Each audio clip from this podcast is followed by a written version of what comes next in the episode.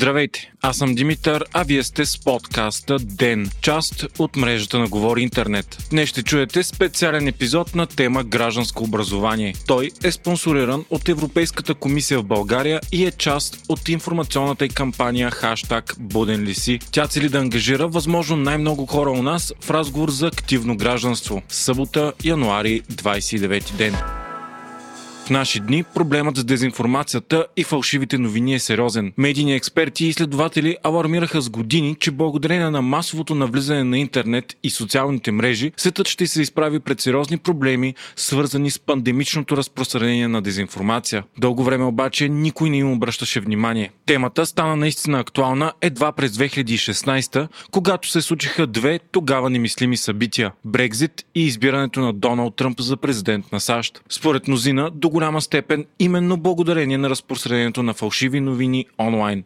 И така, от тема за мита на подкилима, през 2017 Оксфорд обяви фейк нюс за дума на годината – вече обаче бе твърде късно. С идването на COVID-19 пандемията, една друга пандемия достигна абсолютен апогей. Тази на дезинформацията. Проблем в световен мащаб, пандемията е особено видима и в България, където вярата в конспиративни теории, скептицизма към ваксините, науката и медицината са в невиждани за Европейския съюз мащаби. Защо обаче се случва всичко това?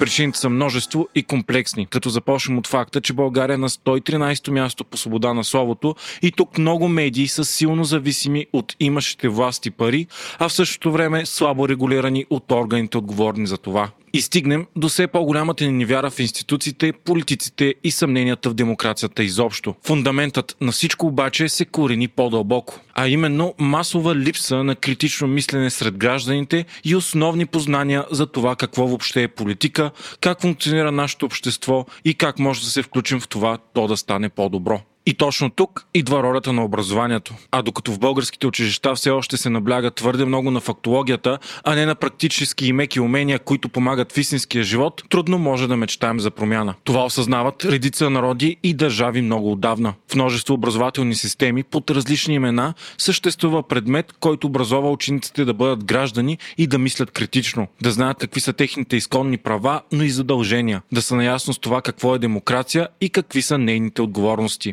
да развият финансова култура, да имат медийна грамотност, да осъзнаят какви са последиците от корупцията и най-вече как да бъдат пълноправни и активни членове на обществото. Още първите демократи в света, като Латина и Древен Рим, разбират нуждата от такова образование хиляди години назад във времето. Според Окидит, още краля на Спарта, Архидам II, възхвалявал нуждата от гражданско образование на младите спартанци.